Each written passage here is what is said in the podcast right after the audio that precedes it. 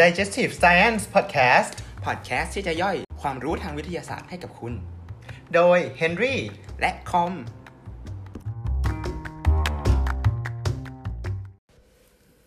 สวัสดีครับ สวัสดีครับ กลับมาพบกับ Henry แล้วก็คอมอีกนะครับอ่าอีกอีกอีก อีก ครั้ง ครั้ง หนึ่ง ในรายการ Get to Know พาร์ทที่เป็น Chemistry เอพิโซดที่สอง สอง ใช่หลังจากที่เราเปิดกันมาประมาณสามเท่าไหร่อ่ะสอง สอง สามสัปดาห์เพิ่งจะเอพิโซดสองเพราะว่า อืม เราลงขั้นไปขั้นมาระหว่างเคมีกับฟิสิกส์เนาะซึ่งผู้ฟังหลาย ๆ คนอาจจะมีสปอยอยู่แล้วว่าอีพิโซดนี้จะพูดเกี่ยวกับอะไร ก็อ่านอ่านจากชื่อคลิป ใช่ เอ้ยหรือวันหลังเราจะเขียนแค่แบบว่าเอพิโซดสองแล้วก็ไม่เขียนอะไรเลย ไม่เดี๋ยวเราไม่รู้ เดี๋ยวเดี๋ยวเดี๋ยวตอนเราย้อนกลับมาดูจะไม่รู้ อ่ะเพราะฉะนั้นก็คือเราจะพูดถึง inorganic chemistry หรือว่าภาษาไทยคือเคมีอะนินทรีย์ อันนินซีย์ ใช่ ซึ่งถ้าถ้าฟังจากชื่อมันก็จะคล้ายๆกับเอพิโซดที่แล้วถูกปะเอพิโซดที่แล้วภาษาอังกฤษก็คืออะไร organic chemistry เอพิโซดนี้มีเติม in เข้ามา ใช่ อ่า ภาษาอังกฤษเบื้องต้น การเติม in เข้าไป ซึ่งเป็น prefix เนี่ย อืม แปลว่าไม่ อืม ถูกปะอืม เพราะฉะนั้นเอ่อเขาเรียกอะไรอ่ะ ความหมายหรือว่าฟิลสาขาเนี้ยไออินออร์แกนิกเคมิสตรีเนี่ย มันก็คือศึกษาอะไรก็ตามที่อยู่นอกเหนือจากฟิลของออร์แกนิกเคมิสตรี อืมก็ ก็คืออะไรที่ไม่นับเป็นออร์แกนิกอะ เป็นอินออร์แกนิกกันหมดเลย สมมติว่าเคมีมีร้อยหนึ่ง เออ มีร้อยหนึ่ง ออเคมีครึ่งหนึ่ง อ่า เออก็อีกครึ่งหนึ่งก็เป็น ก็ก็จะบอกประมาณนั้นก็ได้ อันนี้คือเทียบจากที่อยู่บนตารางธาตุนะ อืม เออที่ที่บอกว่าแบบอะไรที่ไม่ใช่ออเคมเป็นอินออเนี่ย อืม ก็คือถ้านับจากตารางธาตุอะสิ่งที่เป็นเอ่อออร์แกนิกมิสทรีเนี่ยมันก็จะอยู่แถวแถวๆฝั่งขวามือ พวกคาร์บอนไนโตรเจนอะไรเงี้ย อืม ส่วนนอกเหนือจากตรงนั้นเกือบทั้งหมดจริงๆก็ทั้งหมดอะเรานับเป็นอินออร์แกนิกเคมิสตรีหมดเลย ต้องแสดงว่าออเคมีน้อยกว่า น้อยกว่าแต่ว่าความสำคัญมีเท่ากันนะ อืม ความ เท่า สำคัญ กัน พอๆกัน อ๋อ พอๆกันเออ โอเค ใช่ใช่ใครโทรมา เราจะมีคน อีกแล้วเหรอ โทมาที่สุดเลยเหรอ อ่าโอเค โทรกลับไปแล้วก็ไม่รับ ต่อฮะ อ่ะต่อเมื่อกี้ที่ไหนนะ อ๋อ เมื่อกี้เราบอกว่าถ้าดูจากตารางธาตุ อ่าฮะ ส่วนที่เป็นออร์แกนิกเคมิสตรีเนี่ย มันคือส่วนเอ่อแถวแถวขวาบน ขวาขวา ขขวาวา แล้วก็ บบ น น เอ ด้ อ วย ขวาบนใช่แถวขวาบนใช่ปะ เอ่อที่เหลือก็จะนับเป็นอินออร์แกนิกเคมิสตรีเพราะฉะนั้นจริงๆอ่ะก็จะต้องถือว่าอินออร์แกนิกเคมิสตรีเนี่ยเป็นเป็นสาขาที่ค่อนข้างกว้าง อืมฮึ ถูกปะเพราะฉะนั้นเนี่ยมันมันแบ่งย่อยได้เยอะมาก อืม ในนั้นด้วยตัวของมันเองอะนะ แต่ว่าเราตอนนี้เราแบ่งมากว้างๆสาม ก่อน อันก่อน อ๋อก่อนที่เราจะไปลง ใช่ ดีเทล ใช่ก่อนที่เราจะลงดีเทลเนาะเออโอเค แต่ก่อนที่เราจะไปดีเทลตรงนั้น อือฮึ ด้วย แบบก่อนที่จะไปดีเทลกว้างๆอะเรามารู้จักตารางธาตุกันก่อนดีกว่า โอเคครับ อ่า โอเค อืม อ่ะตารางธาตุใช่ไหม คือถ้าสมมติว่าเราไปเปิดดูตอนนี้เลยก็ได้ เปิด Google คนกันตอนนี้เลยว่าตารางธาตุหน้าตาเป็นยังไง หรือบางคนอาจจะพอเห็นคร่าวๆว่ามันจะหน้าตาเหมือนกับ เป็นสี่เหลี่ยมที่แหว่งตรงกลางอะ อ่าฮะ ถูกปะ เออ แล้วก็จะมีก้อนข้างล่างอีกเป็นสี่เหลี่ยมผืนผ้ายาวๆ เล็ก อื ๆ ม อยู่ข้างล่าง ใช่ไหม อืม อ่ะโอเค ไอ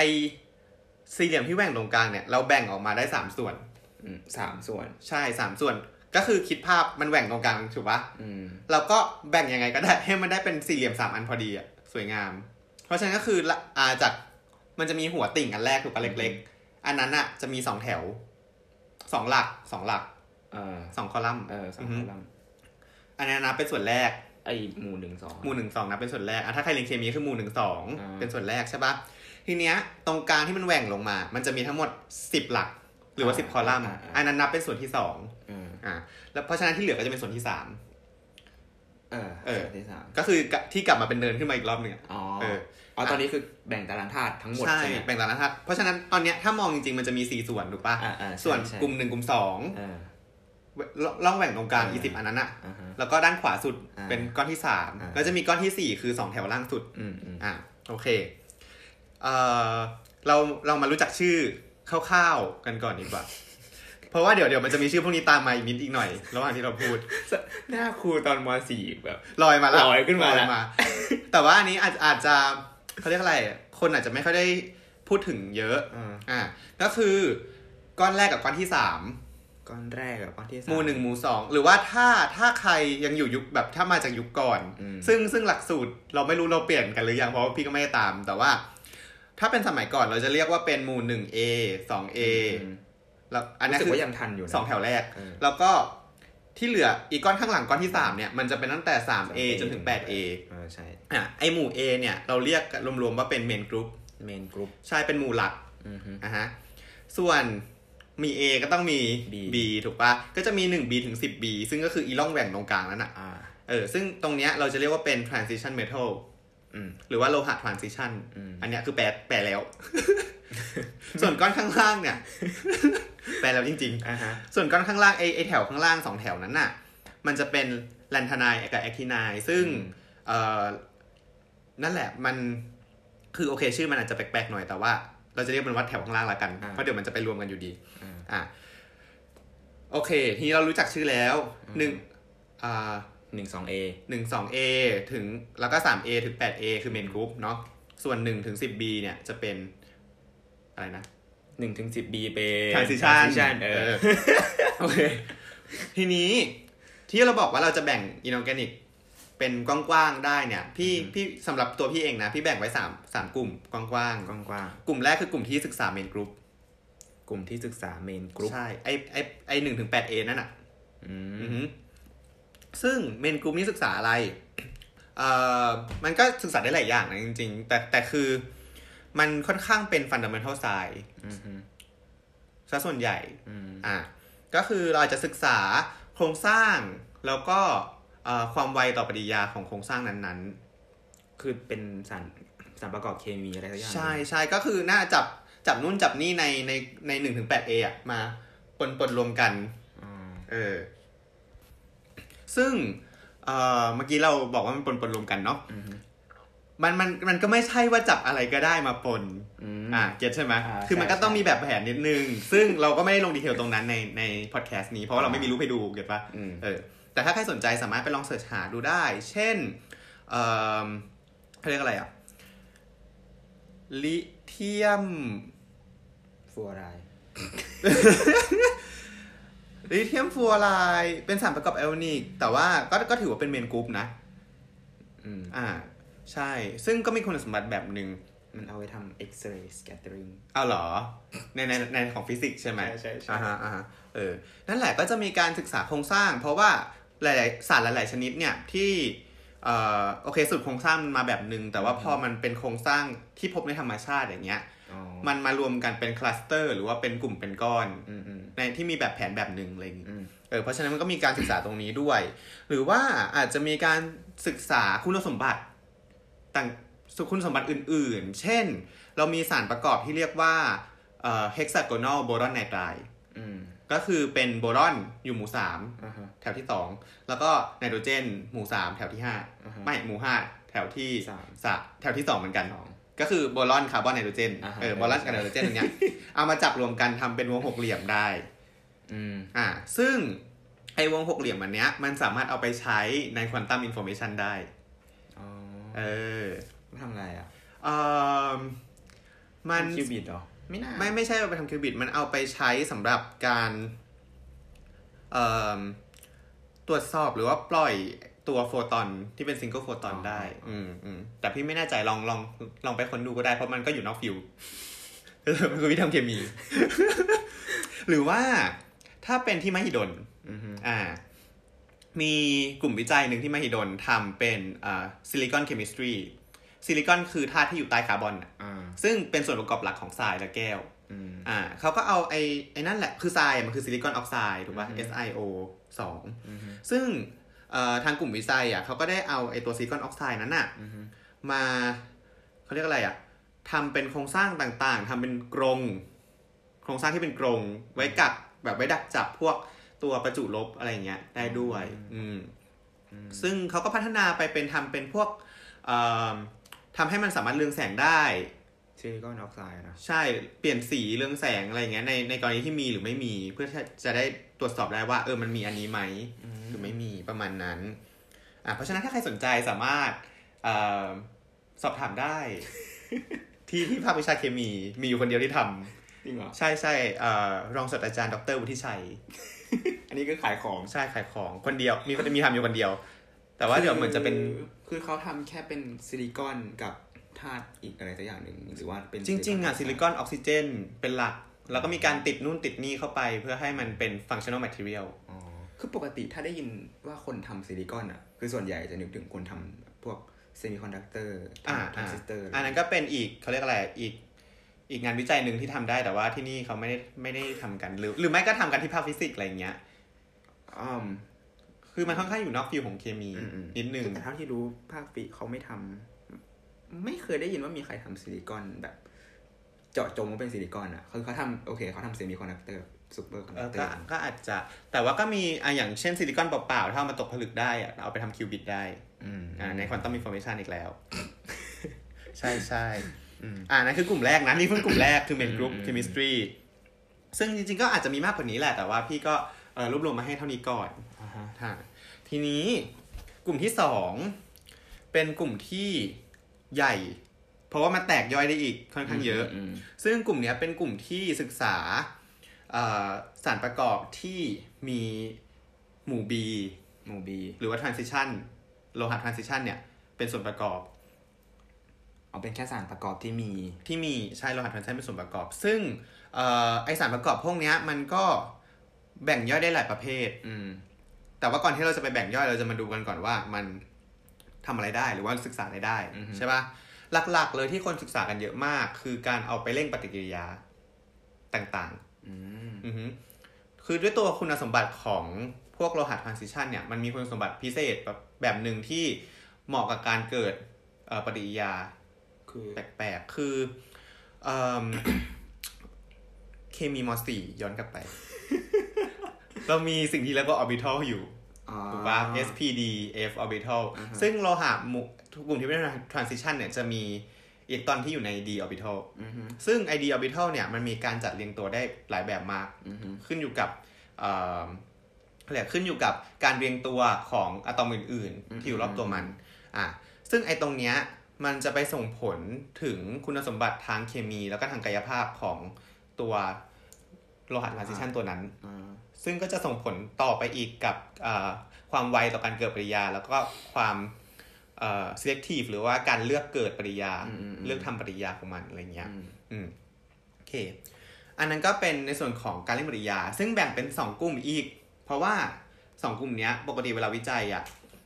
บางคนเขาก็จะวิวิเลือกวิจัยแบบเขาเรียกโฟกัสงานวิจัยของเขาไปในทางใดทางหนึ่งเลย ก็คือแบ่งเป็น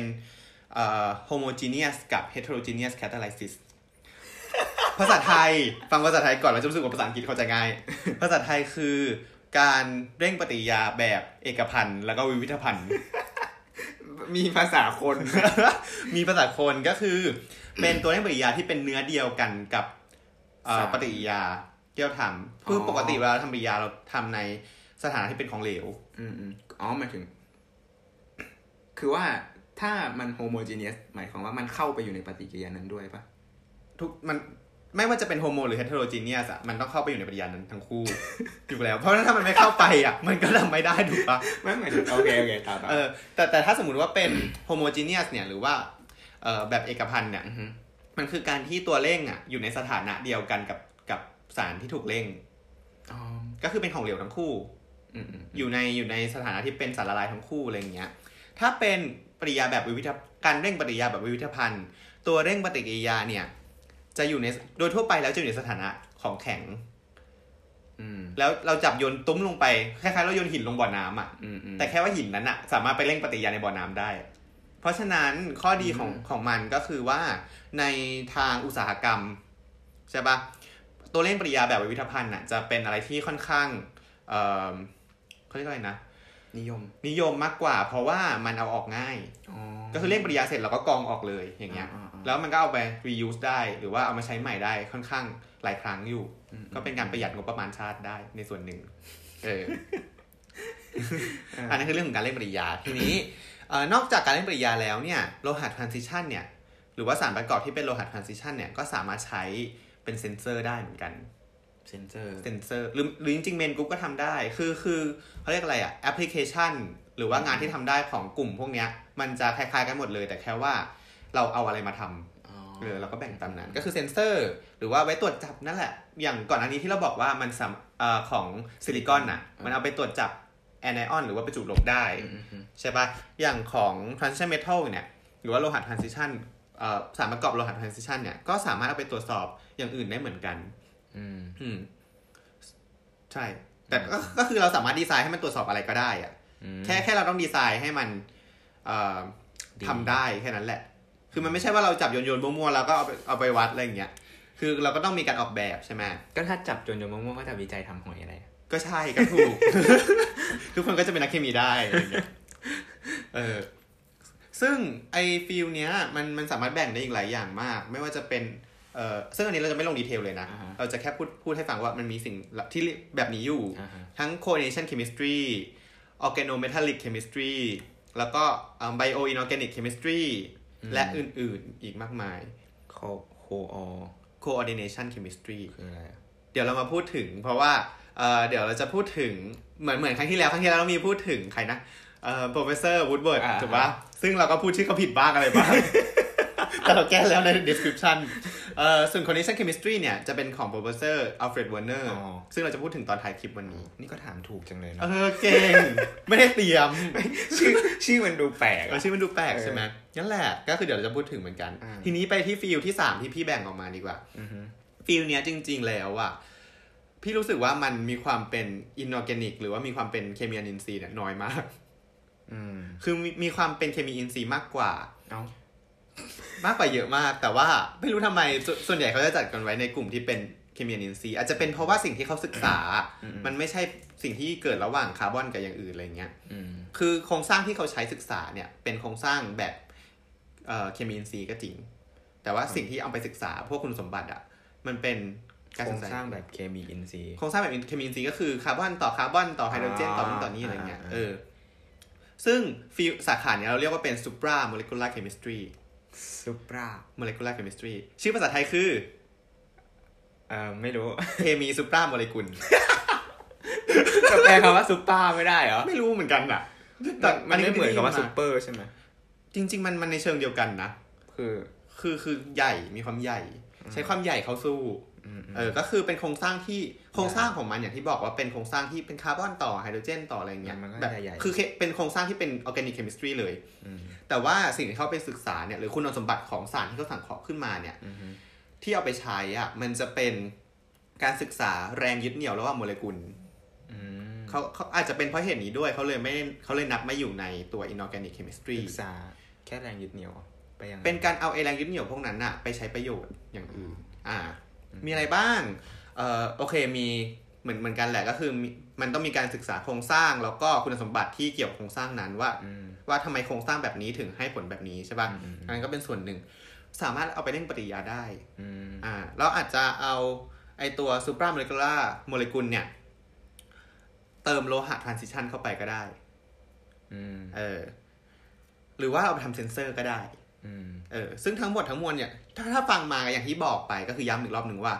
เอ่อตัวแอปพลิเคชันเนี่ยมันคล้ายกันเกือบทั้งหมด อืม แต่ว่า approach หรือว่าวิธีการ อืมอืม หรือว่าสิ่งที่เราใช้เครื่องมือที่เราใช้ในการไปสู่แอปพลิเคชันพวกนั้นอ่ะมันต่างกันในแต่ในแต่ละ อืม ฟิลที่พี่แบ่งไว้ คือคนอื่นเขาอาจจะแบ่งแค่ 2 กลุ่ม ก็คือ main group กับ transition metal หรืออะไรอย่างเงี้ยก็มี หรือบางคนก็อาจแบ่งแบ่งเป็นสิบกลุ่มเลยแยกให้หมด ตามตามแบบตามแนวทางของแต่ละกลุ่มอันนี้ก็แล้วแต่คนประมาณนั้น อืม เพราะฉะนั้นถ้าถามว่าเรียนเคมินซีแล้วทำอะไรได้เอ่อเนื่องจากว่ามันมันดีลกับสิ่งที่เป็นตัวเร่งปฏิกิริยาเยอะมากถูกปะฟิลเอ่อเขาเรียกอะไรอะสายงานหนึ่งที่ทำได้แน่นอนอ่ะคือสายงานที่เกี่ยวกับการสังเคราะห์อะไรสักอย่างที่ต้องใช้ตัวเร่งปฏิกิริยา เช่น เช่นเอ่อเขาเรียกอะไรอ่ะบริษัทปูนซีเมนต์แห่งหนึ่งในประเทศไทย ไม่ไม่บอกว่าใครเดี๋ยวเดี๋ยว อ่า เออบริษัทปูนซีเมนต์แห่งหนึ่งในประเทศไทย เอ่อตอนนี้ก็มีก็ก็รับเขาเรียกอะไรนักศึกษาหรือว่ารับคนที่จบทางด้านพวกนี้มา เพื่อไปทำตัวเร่งปฏิกิริยาเพื่อสังเคราะห์โพลิเมอร์ อืม เหมือนกัน อืมอืม โพลิเมอร์ก็คือโมเลกุลสายยาวๆที่ต่อกันไปเรื่อยๆอะไรเงี้ย เพราะว่าอะไร เพราะว่ามันเป็นเขาเรียกมันมันเป็นสิ่งที่สามารถเพิ่มมูลค่าให้กับ ปูน ไม่ไม่ไม่ใช่ปูน มันเป็นสิ่งที่สามารถเพิ่มมูลค่าให้กับสิ่งต่างๆที่ อาจจะราคาถูกกว่านั้นเยอะ เช่นอะไร เช่นเอิ่มผลไม้ อ่า ผลไม้ปกติแล้วที่มันสุกได้เนี่ยมันปล่อยแก๊สเอทิลีนออกมา อ่า ถูก อ่า ปะ อ่า ตัวเร่งปฏิกิริยาชนิดหนึ่งเรียกว่าซิกเลอร์นัตตาแคตาลิส อืม สามารถเร่งปฏิกิริยาที่จะเชื่อมเอทิลีนพวกนั้นอะให้กลายเป็นสายยาวๆได้ เราจะเชื่อมเอทิลีนไปทำไม ก็คือพอมันกลายเป็นสายยาวๆใช่ปะเอทิลีนปกติมันเป็นแก๊ส อ่าฮะ อ่ะพอมันเป็นสายยาวๆปุ๊บ มันก็จะเปลี่ยนสถานะกลายเป็นของแข็ง อ่าแล้วเราก็ไปปาใส่ ซึ่งไอ้ของแข็งพวกนั้นนะมันก็ขึ้นอยู่กับความหนาแน่นหรืออะไรเงี้ย อ่า มันก็เอาไปใช้ต่อได้ ปัตตงปลาสติก high density polyethylene PP อ๋อ polypropylene อะไรอย่างเงี้ย อ๋อ ถุงพลาสติก อ๋อ ถุง โอเค แกงถุงแกงร้อน ก็คือว่า คือเราเอาเอทิลีนจากผลไม้สุก อืมไม่คือคือถ้า ไปทำ สมมติในในเชิงอุตสาหกรรมเขาคงไม่นั่งเอาผลไม้มาแบบบ่มให้มันสุกแล้วเก็บไว้ที่รีนะมันก็คงมันก็เขาก็ซื้อที่มันเป็นแบบว่า มีการคือรีไฟมาแล้วแต่ว่าหมายถึงว่ายกตัวอย่างให้ดูว่าเราสามารถทำได้ อ๋อหมาย เออหมายถึงว่า อย่างเงี้ย พี่พูดแค่ว่า เออเอทิลีนมันออกมา ใช่ใช่ จากผลไม้สุกแต่ว่า เออแต่คือแต่คือเราก็มีจากแหล่งอื่นด้วย เช่นแก๊สธรรมชาติถูกปะโอ้ตายปวดหัว โอเค เครียดเลย ไม่ก็พี่พูดถึงผลไม้สุกอ่ะ เออนะก็ให้มันเห็นภาพใกล้ๆตัวหน่อยบอกแก๊สธรรมชาติใครจะมานั่งขุด นี่ บ้าเหรอ นั่งขึ้นไปเฮ้ยโรงงานก็ผลไม้สุกไปทำอะไรวะ ประมาณนั้นประมาณนั้นก็คือหมายถึงว่าเราสามารถแปรรูปสิ่งที่ แปรรูปหรือแม้กระทั่งเปลี่ยนสถานะสาร ให้มันกลายเป็นสิ่งที่มีขายได้มีประโยชน์อะไรอย่างเงี้ย เออ นั่นแหละเอ่มโอเค นั่นก็เป็นส่วนของที่เป็น inorganic chemistry อืม โดยคร่าวๆ ภาพรวม ทีนี้เนื่องจากว่าสัปดาห์ก่อนที่เป็นของออร์แกนิกเนี่ย มันมีช่วงที่อยู่ดีพี่อยากพูดถึงโปรเฟสเซอร์พี่ก็พูดอะไรอย่างงี้ใช่ปะพี่ก็รู้สึกว่า เออถ้างั้นเราก็พูดแม่งทุกสัปดาห์เลยละกัน อะไรเงี้ย เช่นสัปดาห์นี้เป็นต้น เมื่อกี้อย่างที่คำถามว่า coordination chemistry คืออะไรใช่ไหมเราก็เลยจะมาพูดถึงคนคนนี้ ซึ่งคนคนนี้ชื่อว่าอัลเฟรดเวอร์เนอร์ เวอร์เนอร์ เวอร์เนอร์บราเตอร์พิกเจอร์นำเสนอ ตึงตะดือดือดือนั่นแหละ ไม่ใช่ใช่ไหม ไม่ใช่ไม่ใช่ไม่ใช่เอ่ออัลเฟรดเวอร์เนอร์เนี่ย เป็นนักเคมีที่ได้รับรางวัลโนเบล อีกแล้ว อีกแล้ว ถ้าไม่ได้รับรางวัลโนเบลมันก็ไม่ตื่นเต้นว่าจะมานั่งพูดเงี้ย แหมมีมีหลายคนที่ไม่ได้ที่ไม่ได้ ก็ใช่ ดูเบล ก็ใช่ ว่า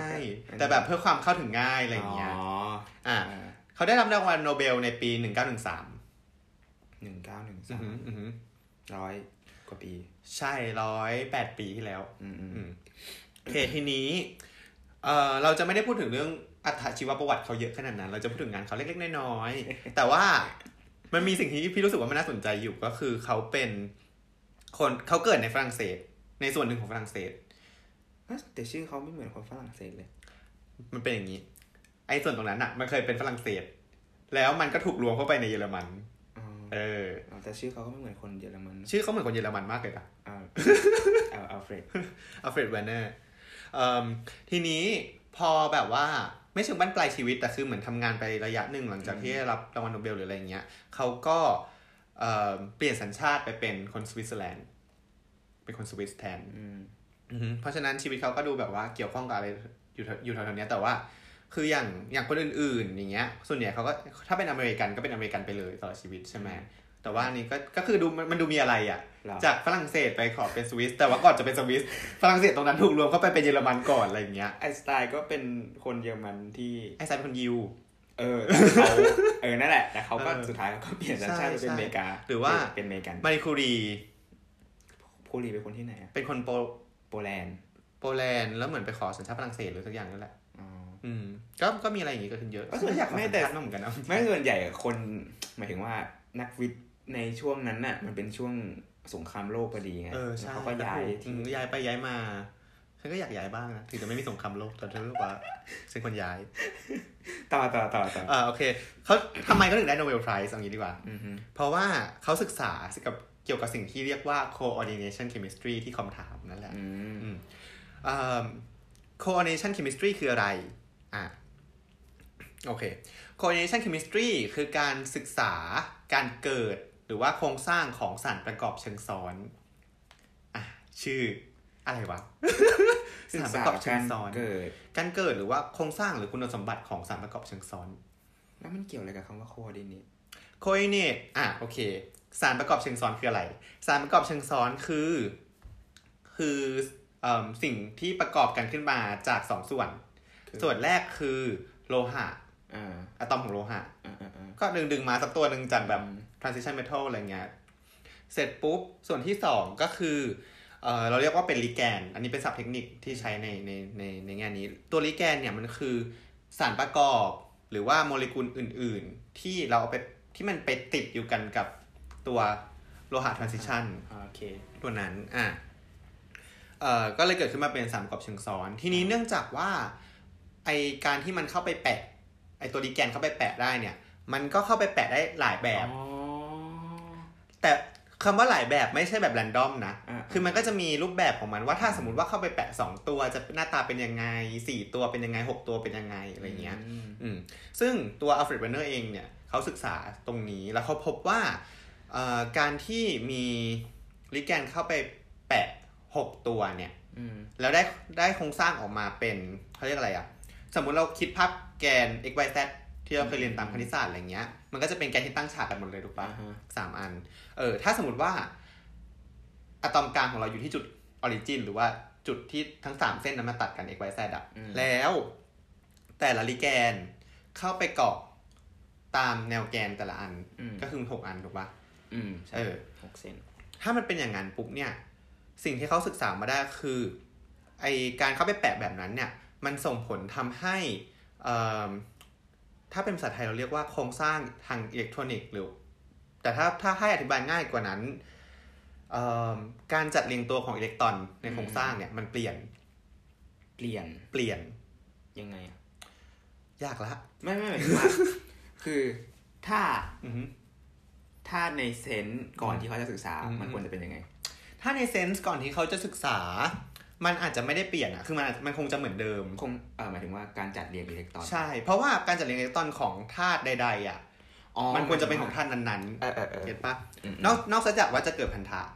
อืมอืมอืม ซึ่งในกรณีเนี้ยจริง ๆ แล้วมันไม่ได้เกิดพันธะด้วยซ้ำ อืม แบบในบางกรณีมันเกิด แปะไปเฉยๆ แต่ว่าตัวที่เขาศึกษามันไม่ได้เกิดพันธะมันแค่เอามาแปะ อืม เพราะฉะนั้นมันไม่ควรมีอะไรเปลี่ยน อืม แต่กลายเป็นว่าการที่เอามาแปะเนี่ยมันส่งผลให้มีอะไรเปลี่ยน อิเล็กตรอนของอะตอมกลาง ใช่ เปลี่ยน เปลี่ยน ซึ่งถ้าให้ละเอียดกว่านั้น แต่ว่าอาจจะละเอียดไปสำหรับในบางกรณีก็คือแล้วไออิเล็กตรอนที่เปลี่ยนเนี่ยคือช่วงส่วนที่เป็นดีอิเล็กตรอน หรืออิเล็กตรอนที่อยู่ในดีออร์บิทัลมันเปลี่ยน อืม อ่าทำให้มีการแยกชั้นพลังงานใด ๆ ซึ่งไอไอการเปลี่ยนตรงเนี้ยมันส่งผลเยอะมากในทาง เคมี ในทางเคมี อืม แล้วก็ในเชิงกายภาพด้วย เพราะว่า อืม ถ้าสมมติว่าอีหกตัวนั้นอะอิลิแกนหกตัวนั้นอะที่มาเกาะมันไม่ได้หน้าตาเหมือนกันทุกตัว อืม รูปแบบของการเกาะมันอาจจะส่งผลต่อสี อืม สีของสารเลยก็ได้ ก็คือหมายความว่า ต่อให้มีจำนวนของลิแกนแต่ละชนิดเท่ากัน แต่ว่าการจัดเรียงไม่เหมือนกัน สีของสารก็จะเปลี่ยนไปเลย จากสีเขียวเป็นสีม่วง อ๋อ อะไรเงี้ย อืม อืมอืม ใช่ ซึ่งจากตรงเนี้ย การศึกษาตรงเนี้ยเขาก็ได้รางวัลโนเบลไพรส์ไปในปี 1913 แล้วมันเอาไปใช้ทำอะไรได้อ่ะ ก็เออจริง ๆ ความรู้ตรงนั้นน่ะ มันเป็นส่วนที่ค่อนข้างเป็น fundamental science หรือว่าเป็นวิทยาศาสตร์บริสุทธิ์ถูกปะ เราไปแอพพลายตรงไหน แอพพลายตรงไหนได้มั่ง ส่วนใหญ่มันไม่เชิงว่าเอาไปแอพพลาย ส่วนใหญ่ความรู้ตรงเนี้ยเอาไปใช้อธิบายได้ ว่าทำไมโครงสร้างใด ๆ ที่เราสะสังเคราะห์กันมาทุกวันเนี้ย หรือว่าที่เราทำกันในเอ่อเอิ่มกลุ่มวิจัยที่เป็นอินออร์แกนิกหรือที่มีความเกี่ยวข้องกับ transition metal เนี่ยทำไมคุณสมบัติของสารที่เราสังเคราะห์ออกมา มันถึงเป็นแบบนั้น อืม เออ คือมันอ๋อคืองานเขามีรายละเอียดมากกว่านี้ใช่ไหม ใช่ใช่มีละโอ้ย นี่ถ้าได้โนเบลจากแบบอะไร มีแค่นี้มันก็จะเกินไปนิดนึงอ่ะ คือมันก็มีรายละเอียดมากกว่านี้ อ๋อ แต่เราไม่ได้ลงรายละเอียดลงไปไง โอเค ใช่ แต่หลัก ๆ ก็คือมันมันเป็นความรู้พื้นฐานที่ทำให้เราเข้าใจว่าเอ่อทำไมสารประกอบเชิงซ้อนต่างๆ มันถึงแสดงคุณสมบัติต่างกัน อืมอืม แล้วจากตรงนั้นอ่ะ เราก็สามารถเอาไปปรับปรุง หรือว่าพัฒนาโครงสร้างของสารนั้นๆ เพื่อให้มันเอ่อมีคุณสมบัติตามที่เราต้องการมากขึ้นได้ไง อืม ถูกปะเออ โอเค ใช่ใช่แต่ว่าหลังจากหลังจากคือคือด้วยความที่ยุคนั้นเป็นยุคแรก ๆ เลยอะของ อืม collision chemistry เพราะฉะนั้นโครงสร้างที่เขาแบบศึกษามันเป็นโครงสร้างที่เขาดูเขาเรียกอะไร ง่ายๆ ง่าย ๆ ก็แบบมี 6 ตัวแปะแปะแปะตัวเล็กๆ แล้วมีอะตอมกลางเป็นโลหะ transition อะไรเงี้ย คือเดี๋ยวเนี้ยมันก็ หกตัวปะ มากกว่าได้ คือส่วนใหญ่มันจะมีแบบ maximum ของสารประกอบโดยทั่วไปอะมันคือประมาณ 6 ประกอบเอ่อสารประกอบเชิงซ้อนนะนะ อืม แต่ว่าถามว่าเกิน 6 ได้ไหมได้ ก็ก็ขึ้นอยู่กับตัวโลหะอะตอมกลางด้วย เออ ค ใช่ใช่ประมาณนั้น อันนี้ก็เป็นแบบว่าเอ่อเขาเรียกอะไรอะความรู้เกร็ดเล็กเกร็ดน้อยที่ไม่ต้องรู้ก็ได้เหมือนเดิม อืม ใช่ ก็ ใช่ น่าสนใจดี อือฮึ ไม่ไม่หมายถึงไม่เคยเรียนอะไรแบบนี้อะ ใช่ใช่ก็คือคือถ้าสมมติว่าใครเรียนเอ่อใครเข้ามาเรียนเคมีเนี่ย ที่เป็นระดับมหาวิทยาลัยนะประมาณปีสองปีสามอ่ะ จะได้เรียน เรื่อง เรื่องเรื่องของอัลเฟรดเวอร์เนอร์แบบเกรินๆขึ้นมานิดนึง แต่ว่าเนื้อข้อมูลตรงเนี้ยที่เขาศึกษามาได้เรียนจุก คือพูดแค่ชื่อแล้วก็ ๆ ใช่ก็พูดแค่ชื่อว่า ใส่เลย โอเคเขา ทำ ทำตรงนี้ แล้วหลังจากนั้นก็บรูปมาอีกประมาณเล่มหนึ่งอะไรเงี้ย อืม ประมาณนั้นประมาณนั้นเออวันนี้ก็มีประมาณนี้มีคำถามอะไรอีกไหม ไม่น่า ไม่ไม่น่ามี อยากถามคุณผู้ฟังแต่ว่ากว่าจะถามคลิปก็ลงไปแล้วเราก็คงไม่กลับมาอีดิทคลิปใหม่ ตอบในเมนต์